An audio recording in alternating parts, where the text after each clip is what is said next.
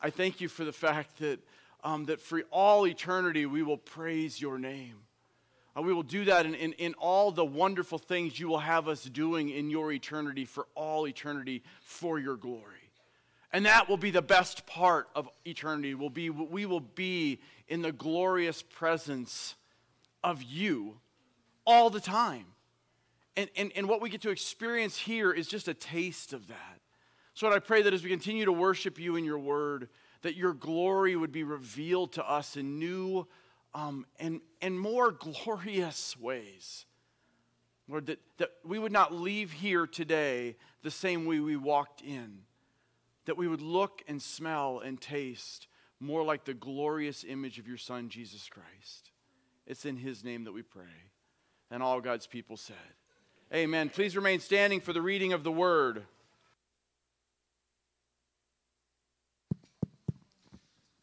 All right. So, Romans 10, 8 through 21, and I'm reading from the New Living Translation. In fact, it says, The message is very close at hand. It is on your lips and in your heart. And that message is the very message about faith that we preach. If you openly declare that Jesus is Lord and believe in your heart that God raised him from the dead, you will be saved. For it is by believing in your heart that you are made right with God and it is by openly declaring your faith that you are saved, as the scripture tells us. Anyone who trusts in him will never be disgraced. Jew and Gentile are the same in this respect. They have the same Lord who gives generously to all who call on him. For everyone who calls on the name of the Lord will be saved. But how can they call on him to save them unless they believe in him?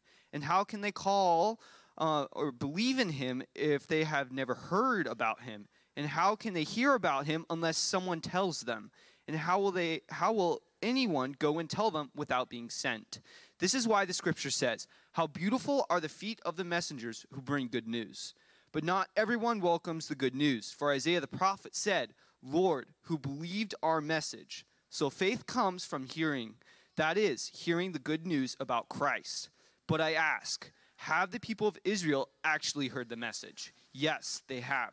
The message has gone throughout the earth and the words to all the world. But I ask, did people of Israel really understand? Yes, they did. For everyone in the time of Moses, God said, I will rouse your jealousy through people who are not even a nation. I will provoke your anger through the foolish Gentiles. And later, Isaiah spoke boldly for God, saying, I was found by people who were not looking for me. I showed myself to those who were not asking for me. But regardless, Israel, God said, All day long I opened my arms to them, but they were disobedient and rebellious. This is the word of the Lord. You may be seated. Thank you very much, Marcus. Open up your Bibles to Romans chapter 10. We are in the, um, the, the, this series that we're calling um, the Righteous revealed in the Gospel of Romans. And I'm going to start off by asking some questions that may sound a little silly. Right, they're going to come up on the screen, but they're also the first talking points question that you have. That's in your insert in your bulletin. Hopefully, you grab a bulletin on your way in. We are, if you have not figured this out yet, in the morning um, time, we are participatory. I got closer church. Like, we are not spectators. We don't come to church on Sunday to simply spectate, we come to participate. Um, and so we want to provide those opportunities as much as we can in our time of prayer, obviously in music, but also in our teaching time. So you will be better off in your walk if you will participate as I'm teaching. So that would include taking notes, that would include turning in your Bibles, um, that would include uh, following along and, and, being a part of the conversation that we'll have throughout the message. And, and all of that is part of the training that we want to be a part of at Cross Train. We don't just want to come and, and we want to come and seek and soak in the glory of God, but we also want to be better trained to share that glory with other people. So here's a question I would ask What is your favorite restaurant? What is your favorite restaurant? I'm, I'm asking. No, I, I, pizza's not a restaurant. What is your favorite restaurant? Chili's? I heard of Chili's. Why is Chili's your favorite restaurant, Camilla? Or no, who said it? I'm sorry, Zoe said it. Sorry. It's what? It's good. Okay, awesome. Who, what else? Who else? Favorite restaurant? Marcus, what do you got? Oh, I'm not. I'm not even going to ask why because because that was so obvious. My, my, mom's kitchen. That was so obviously a chance at getting brownie points. No pun intended. Um, All right, how about, um, how about ice cream? How, what is your favorite brand or flavor of ice cream? Okay, I got a chocolate. Jan, why is chocolate your favorite? It's yummy. Okay, we're deep thinkers here, but that's okay. It's just ice cream. There's not a lot of deep thought that goes into ice cream. Fair enough. What, who, who, who, who likes something other than chocolate? Vanilla. vanilla. Why vanilla? Because it's tasty. Okay, more deep. How about okay? How about our favorite Marvel superhero? Uh, you just you could not wait to get to that, could you, Mark? Jeff Dawkins. He is super, uh, huh, super duper daddy. Anyway, um, he looks a little bit like um, Mr. Incredible. What? Uh, yeah. Okay. Iron Man. Why is Iron Man your favorite character? Oh, I th- oh Spider Man. You said. You said Spider Man. Why is Spider Man your favorite character, Brandy? What? Okay, best comic. I mean, Lucas or Lucas. Luke could just start rattling stuff. Best comic books, best suit. He's he's just awesome. Like all, all good. How about um? How about let's get a little more educational. How about our favorite founding father or favorite uh, person in our nation's history? Who? Benjamin Benjamin Rush. Okay, so why? Because he's your what? Okay, because he's she's related. He's Benjamin Rush is is Teresa's fourth great grandfather. I didn't know that was a thing. Go ahead. Sir Isaac Newton. Wow. Okay, that's why. Why, why, why would that be, Parker? He invented the law of gravity. Awesome. Well, he didn't exactly invent it, but he certainly explained it. And oh, by the way, he was a Christian, which is pretty cool. So, um, so that's a good one, guys. I could, uh, we could carry this on, and I could talk about what's your favorite sports team. Yes, we know, John, it's the Eagles. Um, we could say, um, we could we could say, what's our, what's your favorite sport? We could say, we could even get a little like feisty and say, um, what's your favorite political party, or who's your favorite candidate for president, or who's your and and and here's my point: we would have no problem engaging in that conversation. Like, like we might, depending on the intensity level, we might get a little uncomfortable, but we will jump into and readily share things that we, are, that we love. If I love this restaurant, you're going to tell your friends about it, right? If, or things that um, you're passionate about, but also things that you feel like are going to make a difference or are beneficial. So whether it be sharing like one-on-one in conversation, whether that be um, around the dinner table, whether that be even on your social media feed, like we, we have no problem sharing those kinds of things. Things we love, things we're passionate about, things we think that will benefit others, ways of correcting people that we think are, are maybe wrong, and we, we want to bring them into our way of thinking. And yet, you mentioned Jesus, and all of a sudden, everybody in the room goes, oh, I'm not going to talk about him. He might be divisive. It might be scary. I might get rejected. They might disagree with me. Like, I mean, all the stuff that, that I'm guessing you prayed about even during the time that Jeff led us through in, in that prayer time. And we're going to be talking about that today is why do we hesitate to, if we really believe the gospel, if we really believe the cross, if we really believe what we just sang in that last hymn about Jesus and all he is and all he went through and all he did for us, if we really believe that, should we not be more passionate? Should we not be more excited? Should we not see it as the most beneficial thing we could possibly share with people? And yet we struggle to share it. It's because part of it, I mean, there's all kinds of reasons, and we'll get there, but part of it is we have bought, we, we need to just get rid of this lie that, that, that we don't talk about religion. You know who spun that lie? Satan did. Right? Like, I mean, so we just need to get over that. Like, we need to tell people about Jesus if we really believe in him.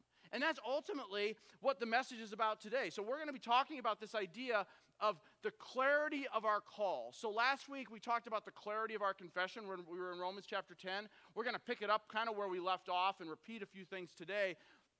But the reason I'm calling this the clarity of our call is sort of to juxtapose, juxtapose it to the idea of um, the mystery of the call and the mystery of the method that we looked at in Romans chapter 9. That exactly how all of this salvific, the salvation process works, there are parts of it that we cannot understand. God's call, our responsibility, all of that stuff. But there's also parts of it that are crystal clear. And Romans 10 is a pretty crystal clear part that if you confess with your mouth that Jesus is Lord and believe in your heart that God raised him from the dead, you will be saved. And Paul is going to pound that, and he's going to continue to pound that in us today. So, what we're going to talk about is okay, so in light of that, if, if that really is a clear message, how can we be a people who get better at clearly communicating that message? How can we be a people who are, who are known for bringing clarity to the call to follow Christ and not confusion? Or how can we even just be known as a people who actually encourage people to follow Jesus? Right? Like so and he and Paul's going to show us three ways. One, we have to be people that say so. Two, we have to be people that act like sent ones. And the last part is we have to be people that show him off. So we're going to jump into Romans chapter 10 and we're going to ask the question so, how can we be a people that bring clarity? So, we're going to, first point, we're going to be those who say so, who say we're Christians. We have to, we guys, if, if you are a follower of Christ, Jesus is not, um, he is not wishy washy about this. He says, if you deny me before others, I will deny you before my Father in heaven.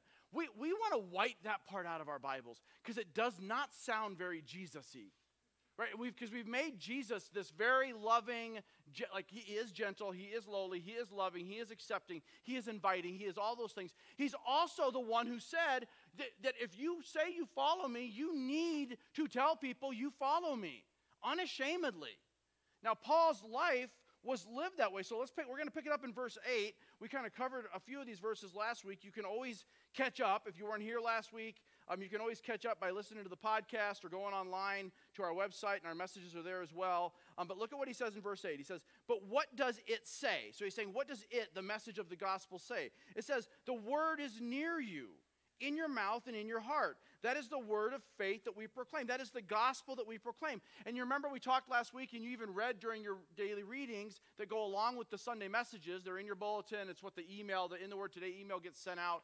Um, but last one of your readings this last week was Deuteronomy 30. What Paul is doing is he is pulling the argument that Moses made 1,400 years before Jesus even came.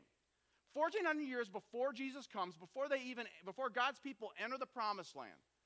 Moses preaches these three sermons. One of them, the last one he preaches in Deuteronomy chapter 30, is he, sa- he, he, he says, Guys, you don't have to go up to heaven to find God. You don't have to go down to Sheol to find God. Paul quotes that in the verses that we covered last week. He says, The word is near you. He's like, God has made it clear. He's saying, eh, This is Moses speaking.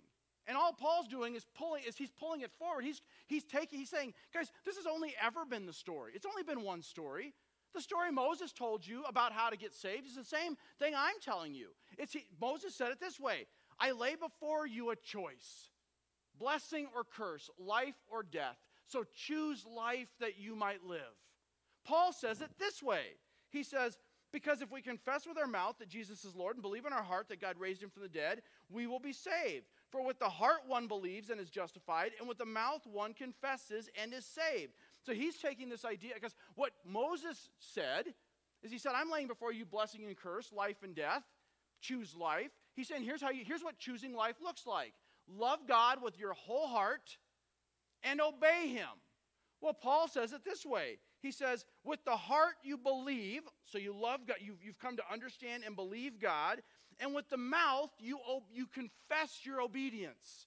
That's how we claim obe- like, like obedience to somebody or alignment with somebody. It's why in, in, when Carrie and I got married 27 years ago, or almost 27 years ago, we at the ceremony and, and, and every pretty much. So Mark and um, Chloe just got married. It's only been it's only been like two months now, right? It's just like almost at the anniversary, your two month anniversary, a little bit before, yeah. So anyway, so two months ago they stood in front of each other and they used the words "I do."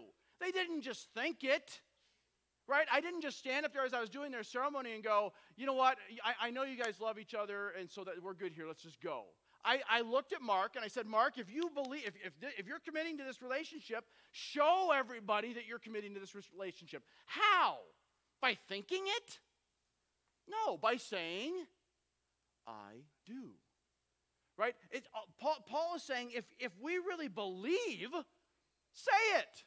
Be a person who says it. Say, I do. I do believe. Like, I am a follower of Christ. We keep going. For the scripture says, Everyone who believes in him will not be put to shame. For there is no distinction between Jew and Greek, For the same Lord is Lord of all, bestowing riches on all who come to him. For everyone who calls on the name of the Lord will be saved. So Paul goes back and forth with this Jew and Greek thing a lot, it's, or Jew, and Jew and Gentile thing a lot. It's in his world, the world that he was writing to. It was full of believers that were divided kind of into two. They either were Messianic Jews. They were Jews that had come to faith in Jesus, or they were non Jews, just gent everybody else. That's every other ethnic group who came to faith in Christ. So in Paul's world, that was his way of just saying everybody. Regardless of whether you came out of Judaism or you were just a complete pagan, you all came to faith in Christ the same way. And he's going to push that hard as we look at Romans 11 next week. But right now, it's his way of going, but everyone who says they believe, everyone who comes to believe in Christ will be saved. This is nothing new to Paul. Paul is saying the gospel is to go to all people. Keep your finger in Romans 10, go back to Romans 1. Romans 1 16 and 17. This was the theme of the whole book of Romans. If we confess with our mouth, I'm sorry, um, for I'm not ashamed of the gospel. Romans 1 16, I'm not ashamed of the gospel, for it is the power of God unto salvation for all who believe. He says to the Jew first and then to the Greek. For in it, for in the gospel, in the good news, the righteousness of God is revealed from faith for faith, for it is written, the righteous shall live by faith. Now turn to chapter 2, verse 9. So this is just Paul. He's been, I mean, we, we covered this a year ago. So this is just Paul pulling, like he's been building an argument from chapter 1. He says, There is tribulation and distress for every human, whether they're Jew or Greek, who does evil. But there's glory and honor and peace for everyone, whether Jew or Greek, for those who do good. For God shows no partiality. Why? Why doesn't God play favorites? Why does God want the gospel to go to all the world? And why does God hold the gospel back from nobody? Here's why. Go to chapter 3, verse 21. Paul's, got, Paul's making the argument. I'm not. He's saying, he's saying, but now the righteousness of God has been manifested apart from the law so he's saying God's goodness, God's righteousness, our ability to be made right by God is, is, has been made clear apart from what Moses wrote through the law. But though the law and the prophets talk about it or bear witness to it, the righteousness of God is through faith in Jesus for all who believe. There's that all again. For there is no distinction. He's like everybody, like the, the gospel call goes out to everybody, all kinds of people.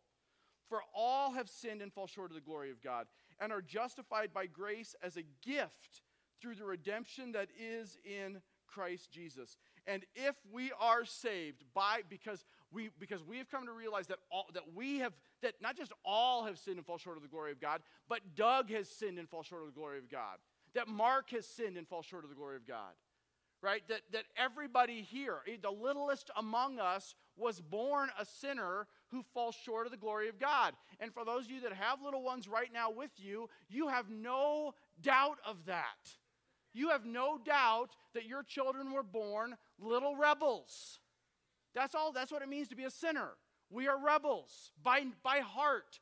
We want what we want. And there is nobody in the world that is more that way than a toddler right? But, but most of us are just like adult versions of that. But Paul, who was in Corinth when he writes Romans, he says to the church, the, the, one, of the, one of the best known verses in, in the letters he writes to the church of Corinth is, if anyone is in Christ, so 1 Corinthians 5.17, if anyone is in Christ, he's a new creation. Behold, the old is past and the new has come. Man, we will, we will own that one. I am a new creation in Christ and we should own it. But that's, we can't just stop there. He continues. He says, the, not only is the old passed away, the new has come, he says that all of this, this, this salvation was from God, who through Christ reconciled us to himself.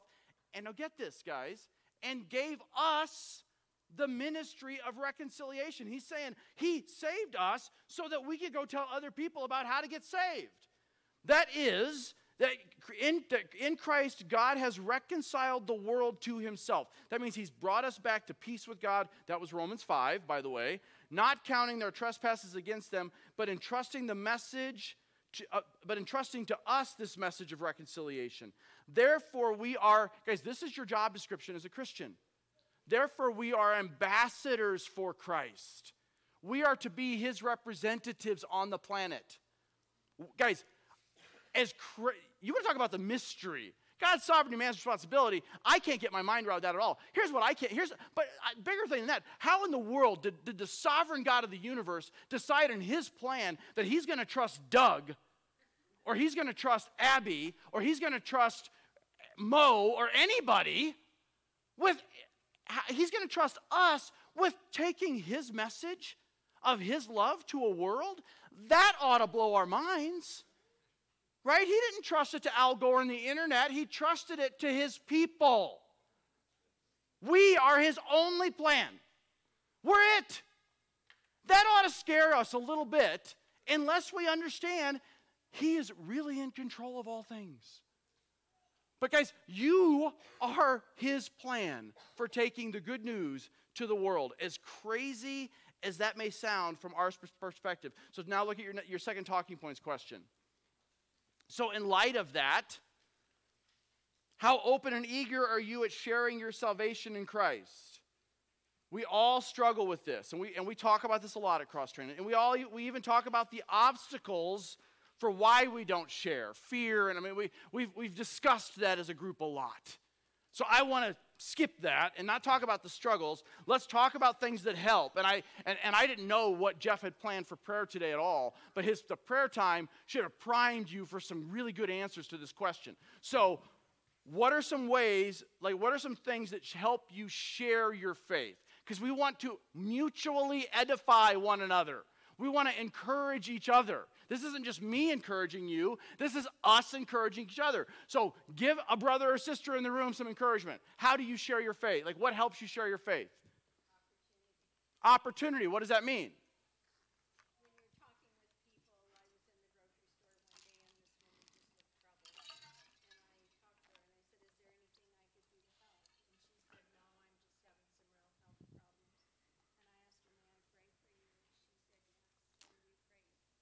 So if you, I know you can't hear, like, um, you couldn't all hear Jen, but she she was in the grocery store. She saw a woman that was troubled. So first she has eyes. This was one of the things we pray, has eyes to see. Walked into it going, I need eyes to see. She sees this woman. She asked her, what's going on? She says she's just having some health troubles. She then asked a question, how can I pray, can I pray for you right now? Right, like, like the, the, the eyes to see and just, and just, and then a willingness to step into the moment. What else? What else helps you share your faith? Building a relationship with that person. Like, what, what would that mean?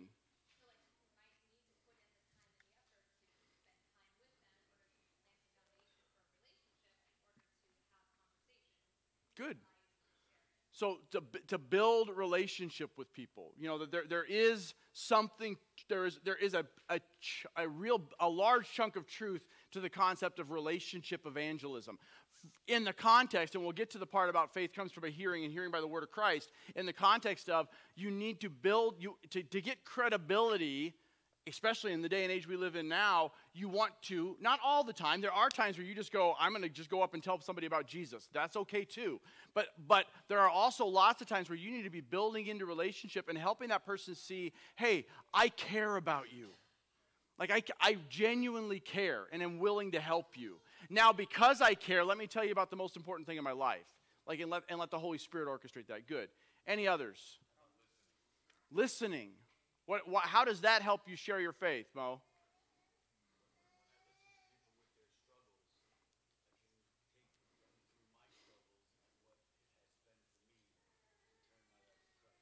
So if you so Mo said when I listen to someone's I listen, I listen to someone's struggles, I can then share my struggles and what's happened to me and how I've like my life has been given to Christ, how I've turned my life to Christ. Paul puts it this way to the church of Corinth. The God of all comfort will comfort you in your struggles, to Mo's term, so that you can in turn comfort those he puts in your path. Right? That's part of how he so that's if and many of you are in the midst of a struggle right now right? And so if you're in the midst of a struggle right now, there could be the why behind why you are could simply be because somewhere down the road, God has you, He's going to cross your path with somebody who needs to hear about a God who showed up in your struggle. Does that make sense? And, and, that, and so that's sometimes the only why we get about why we're in struggles. A couple other things I wrote down. Um, frequ- here's some just practical ways of, of and, and I've stolen these from different um, books that I've read and stuff. One, frequent the same locations. Go to the same supermarkets. Go to the same coffee shops. Go to, like like like a, go to your go to the same gym. Like like and as you're doing that, be looking for the same faces. So have eyes to see. Train like so that you're engaging with people. One that I'm horrible at, though, uh, but, but it's really powerful, especially in that kind of evangelism, that kind of sharing your faith. remember people's names. And when you ask them questions, remember some part of their story. So if I say, "How you doing today?" and they and they tell me something, well, I have the like, I, and, and, the barista at the coffee shop says, "Well, I have this big exam coming up." If I can remember her name, and I can, and I, then the next time I'm in there, I can go, "Hey, Lori, how how'd you do on that exam? I was praying for that." Like it is amazing how that ex- accelerates that even just momentary relationship building. Um, so that's another one. Another one I wrote down was obviously um, praying, I know this was something that Lori has challenged me on a few times, was um, as you're getting ready to walk into one of those places or walk onto your school campus or walk into your place of work or be praying, Lord, like give me eyes to see, give me boldness of opportunity to share because it focuses your attention back on Him and on other people. So be praying ahead of time as you enter into those spaces. And then the big one, and we have cards that have a little QR code now that make it really easy to just say, How can I pray for you? Or if you need prayer, hey, we have a church that believes in the power of prayer. We have a church that believes that God answers prayer. And if you just want to, if you if you want to either share it with me or go to our website and enter your prayer request, our church will pray for you. And we have cards out on the Connect table um, that will help with that. But guys, all, whatever ideas we were to come up, we, we could come up with, and we could keep sharing them, and we should. And we're and we're in the training center. We're going to be offering classes on apologetics and evangelism, and, and just trying to get get us better at this sharing our faith idea. But guys, all of that, whatever the ideas are, they have to be an overflow of what's what God is doing in your life right? Like, like you can't share a Jesus you're not walking with. Right? You can and and and I don't and and, and maybe for and for the obvious is if you're not saved, you can't really you can't if you're not a follower of Christ, you can't tell some you can't lead someone else to being a follower of Christ. But if you're a dried up sponge on the back of your kitchen sink, because that's just where you're at in your walk with Jesus, you're not there's nothing left for you to share right? You've got to soak a little bit. And so it's an overflow of what the Holy Spirit's doing in your life. It's not a, I, I got to just squeeze one more conversation out of an already crazy day, right? To try to, because I'm supposed to be sharing Jesus with people. And that leads us to our second point. So, the, so if we're looking at how can we bring clarity to the conversation, one, we need to be those that say so. Two, we need to be those that act like sent ones. So we're back in Acts, or we're back in Romans 10, and we're going to pick it up in verse 14. He says, How then? So now what he's saying is so, so if it's true that everyone who calls on the name of the Lord will be saved, now he's like, so that seems like a pretty pressing thing to tell people about. Right? So now he's like, so how will they call on him? How will they call on Jesus and who if they have not believed? And how will they believe in him if they've never heard? And how will they hear without someone preaching? Guys, now the word preaching there doesn't mean preacher. It's not a, it's not a job title. It means proclaimer. That's the word there in the Greek. So it's all of us as Christians are proclaimers of Christ. And I, and I hit that in the introduction. That ultimately, guys, we are God's only plan for spreading the gospel. Jesus' plan for continuing the mission was to multiply himself into 12 ordinary dudes so that they could go out and multiply the gospel to the kingdom into other people. And we are here today, 2,000 years later, because it works. Otherwise, we wouldn't be here. Because the Roman Empire that was in control when Jesus was alive isn't around anymore today. The Soviet Union isn't a thing anymore today. Right? There are like, like all kinds of, of national political movements have come and gone throughout world history for really 7,000 years, but for 2,000 years, the gospel has gone forward life on life. And it's still here today because it works, but it's on us. Now you say, how, would a, how does a sovereign God do that? Well, the same God who is sovereign over who's going to actually believe the message is also sovereign over the ones who are going to take the message, the method he's going to use. He has ordained the means by which people will come to believe. And, this, and the crazy part I mentioned earlier is you and I are it. We are the means by which others are going to believe. So let's keep going. In verse 15, it says, And how are they to preach unless they are sent? Guys, we are, as Christians, we are sent ones. This is not a Paul thing. This is not a book. This is a Jesus thing. In John 20, John, John chapter 20, I think it's 2021, it's after he, after he rises, but before he ascends, he shows up to his um, disciples and he says, the first thing he says to them is, Peace be with you. Which right there is, I mean, he's like, because this is going to get hard, so peace be with you. And then he says, As the Father sent me, I am sending you. You're a sent one. If you're in Christ, you are sent. We have turned it into sit. But Jesus said, No, I am sending. Go, therefore, and make disciples of all nations. And here's what's interesting Paul makes it really clear when he, when he quotes Isaiah and he says, How beautiful are the feet of those who preach the good news. What, what, for, yes, I know he's quoting Isaiah, but whether it was Isaiah in 700 BC or Paul right here in Romans, what, what's, what's feet have to do with gospel sharing? Well, here's what feet have to it's, it's going. Right? He said it's implying movement. So right from out, right from the get-go, it's like, get out, let's go, come on, we got to get moving. And he keeps, so let's keep going. He says, but they have not obeyed the gospel, for Isaiah says, the Lord, our Lord, who has believed what, what they have heard from us? And he's quoting Isaiah um, 53, like the beginning of that messianic psalm. And he says, so faith comes by hearing, and hearing by the word of Christ. Faith comes by hearing, and hearing by the word of Christ. Guys, get this. I, I, there's, a, there's a quote, I don't even know that he actually said it. Um, but there's Francis of Assisi or Assisi, depending on how you've heard it. He says, uh, you've heard this quote maybe applied to him preach the gospel always, if necessary, use words. I understand what is meant by that. What is meant by that is live the love of the gospel. Like live, live the gospel message out loud. You need to use words. Faith comes by hearing, and hearing by the word that Christ is the Savior. Apart from that, there is not faith. Now, that word can come in different ways in different parts of the world at different times through visions where the word is not allowed in places like Iran. But we're not in Iran. We have the word. We have the ability to go out and tell people about Jesus, and we need to use the word. Keep your finger in Romans. I'm going to take the time to do it. Turn to the right of where we are. You're going to go past the, rest of Paul, most, the rest of Paul's letters. You're going to get to all the T's: Thessalonians, Timothy. Go to 2 Timothy chapter 4. 2 Timothy chapter 4. He says this. I charge you, so I'm starting in verse 1. I charge you in the presence of God and Christ Jesus, who is the judge of the living and the dead. Is, these are the last words that the guy who wrote Romans writes before he gets executed. He says, eh, the living and the dead, and by his appearing in his kingdom. So he is like, like Paul is bringing all the weight to bear. Like he is like, like this is the most important thing I can tell you, Timothy. Preach the word. Be ready in season and out of season. Reprove, rebuke, exhort with complete patience and teaching. For a time is coming when people will not endure sound teaching. And guys, this is happening as we speak in some of the largest churches in America today.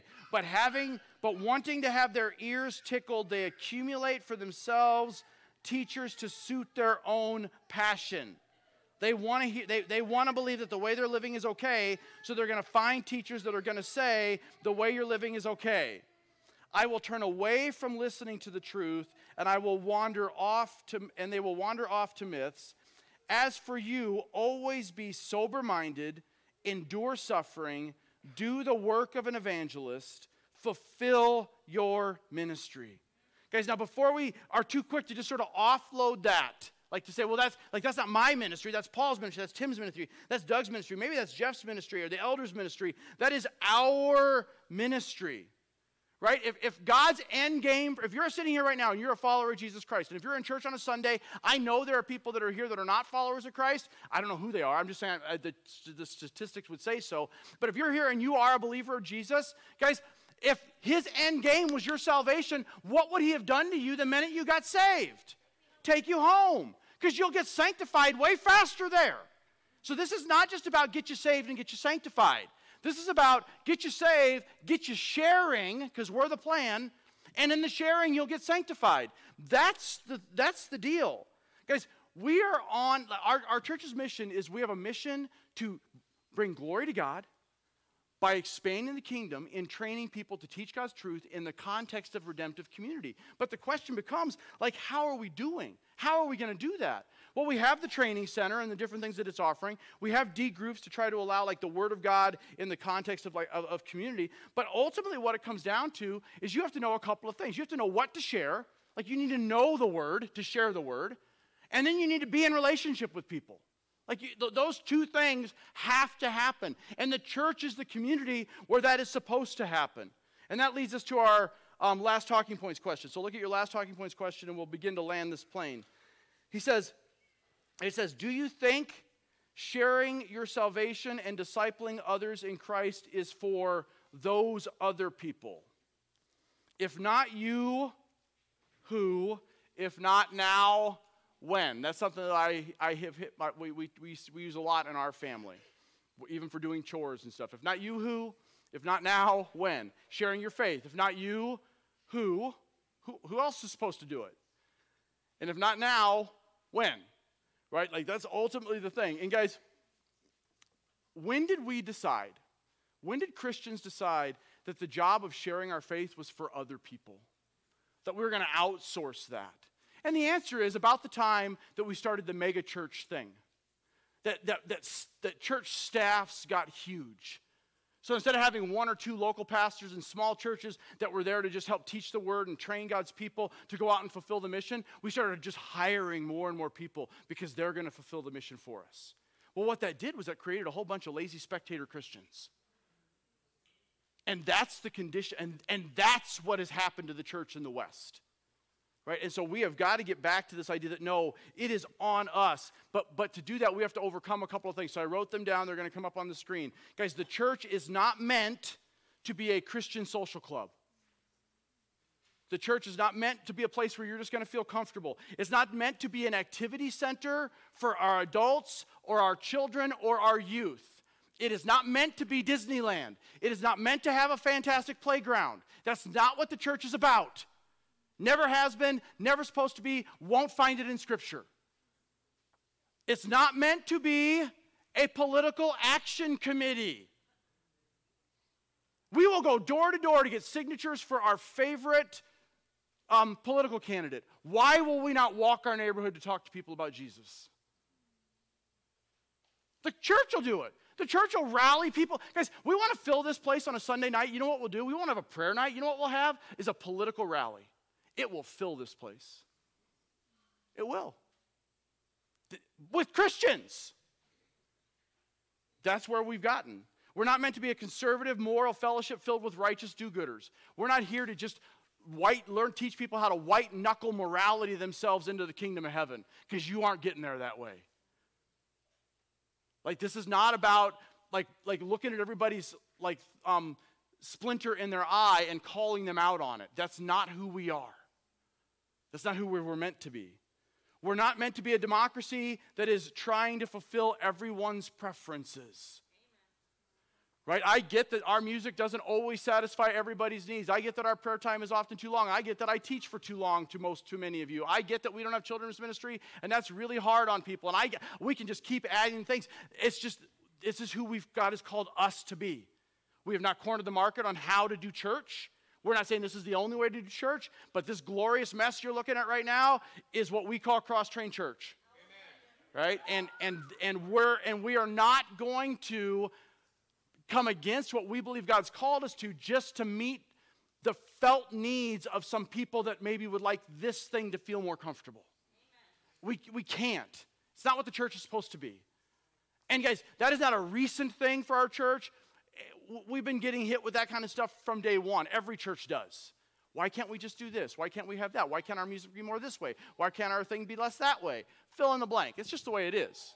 It's part of how we are because we all want to sit and spectate in places we feel comfortable. Back to the first thing. Last thing is, we're not a spiritual waiting station um, where you're just supposed to tread water until we all get to heaven. Like, that's not what we're. See why? See why Sean won't let me be on the music team? But that's but guys, that's not what we're supposed to be. We're, we're, to, we're to be a training station to go out, meet like in a hospital to help the sick, to help the broken, to help the needy, and go out and tell people about Jesus. That's our primary responsibility.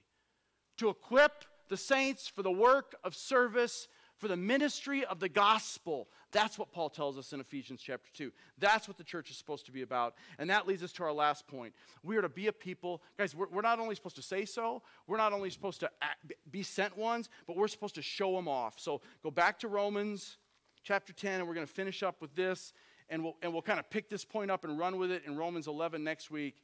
But look at what he says in verse 18. He says, But I ask you, have they not heard? Indeed, they have. Their voice has gone, the, their voice has gone out to all the earth, and their words to the end of the earth. But I asked, did Israel not understand? So he's saying, so what he's saying is, wait a minute, didn't, didn't God's people know the truth? And Paul's saying, they've always known that. They've all, it's always ever been one story. And then he says, but, but didn't they understand? And he says, yeah, because of course they did. Because Moses said, I will make you jealous over those who are not a nation. With a foolish nation, I will make you angry. Paul is quoting old, he's saying, he's saying God's people have always known Jesus is the story. They just chose to miss it when he got here. And then he's pulling in this idea of like general revelation, which is the same thing he did in Romans 1. Remember, he said the wrath of God is revealed to, to, to, to all people um, for their unrighteousness because God has made himself evident to them through what was created. This is Paul's way of saying, guys, it's all, all the earth has said that God exists and that God redeems. All, all of the teachings of Moses, general or specific revelation, that's the second half of like Psalm 19, is he says, um, is, um, is saying that Jesus is the one that they've been waiting for. And then it says, then Isaiah, then Isaiah is actually so bold as if to say, I have found, I was found by those who did not seek me. I have, I have shown myself to those who did not ask for me. Guys, if you're, if you're sitting here today, I'll let you know a little secret. That's you and I. And then he says, But to Israel I say, all day long I have held out my hand to you, a disobedient and contrary people that are going to constantly reject me. And we'll, we'll pick that last thought up next week because I, I want to come, I, I, wanna, I really want to hit this part hard What, ultimately what paul's trying to convey in this last little section is before he gets into romans 11 is he's trying to say guys god has always been a god who's clearly made himself known clearly made the way of salvation known and clearly offered his hand god never goes like this god is never like this going nope sorry right god is never shoving someone away jesus said it this way come to me all who are weary and heavy laden Take my yoke upon you and learn from me. For I am gentle and humble, or gentle and lowly, depending on your translation. For my yoke is easy and my burden is light. You'll find soul rest by coming to me, he says.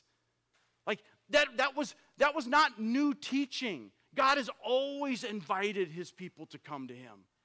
And if you're sitting here today going, Yeah, I don't think so, there's a reason for that. And that's where we're going to finish. Turn to the right of where you are, just a couple of pages to, to and we are going. I'm going to finish by reading this section of scripture and praying us out of, out of here and into our time of response and communion. But go to 1 Corinthians chapter 1. So Paul, at the end of the at the end of Romans 10, Paul says, God has said you, you are a rebellious, rejecting people. And that and that begs the question, why? Why? Why are we so quick to be rejecting and rebellious towards God? And Paul tells us in Romans 1, so Romans, or I'm sorry, in 1 Corinthians 1, just to, just to tell you, so he says in 1 Corinthians 1, starting in verse 18, he says, For the word of the cross is foolishness or folly to those who are perishing, but to those who are being saved is the power of God. How is the word of the cross foolishness? Well, he, in the second letter we have that, Rome, that Paul writes to, to um, the church at Corinth, he says in 2 don't turn there, but in 2 Corinthians 4 4, he says, The God of this world has darkened the eye of the unbeliever to keep them from seeing the glory of Christ that is the gospel. He's saying Satan has darkened the mind of the unbeliever to keep them from seeing that Jesus is the only way of salvation. If you're sitting here today, or you have friends today, or you're on the internet watching today, and you're like this, I'm not interested in this Jesus thing, I'm not interested in church, I'm, it's because Satan is clouding your mind. And how do I know that? First, because it says so right here, and second, because that was me for half of my life. But God, rich in mercy, because of his great love for me, for you, when I was dead, made us alive. For it is written, I will destroy the wisdom of the wise, and the discernment of the discerning I will thwart. Where is the one who is wise? Where is the scribe? Where is the debater of this age? Has not God made foolish? Oi, buddy!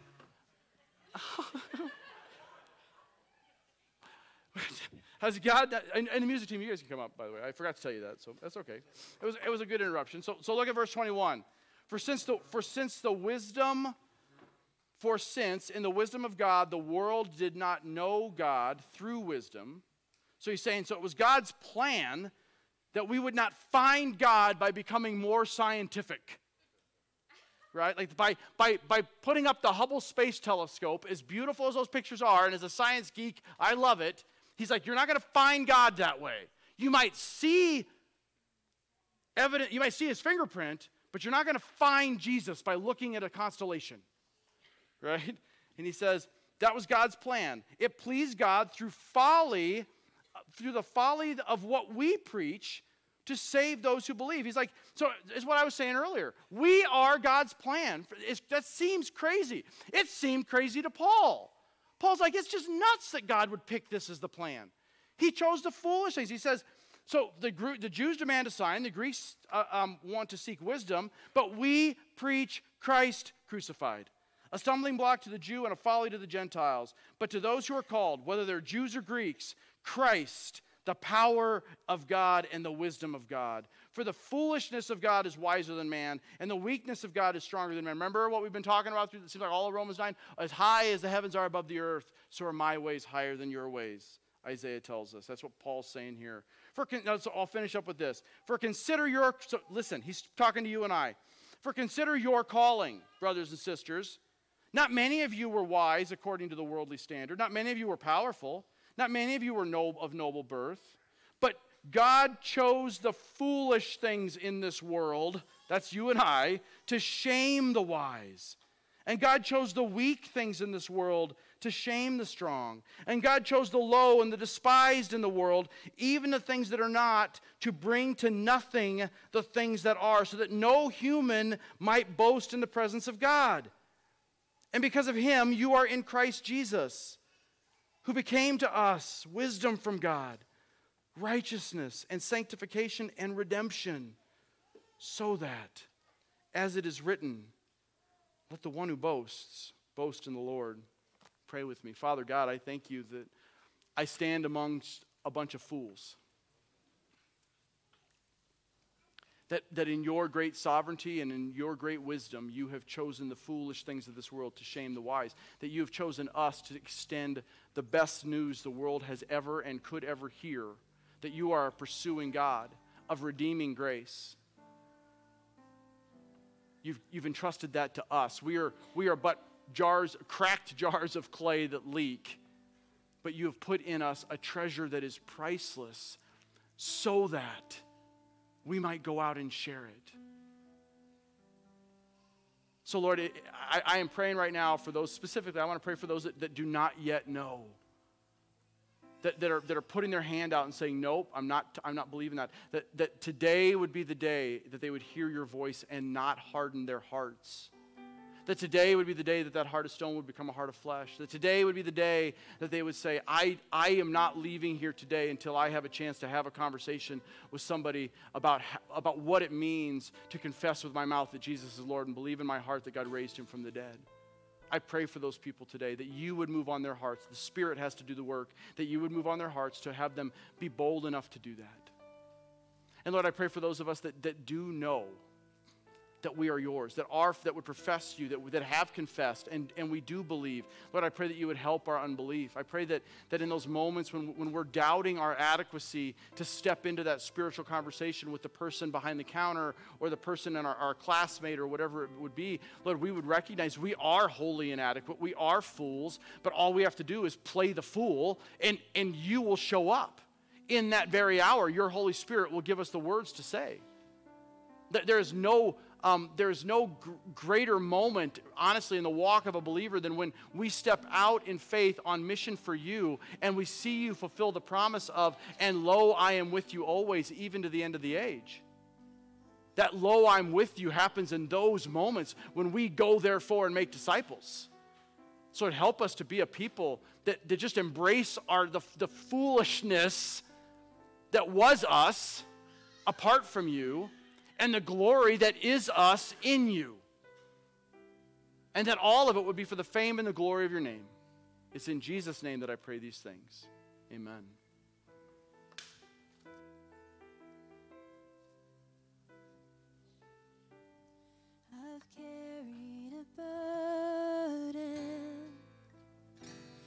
too long on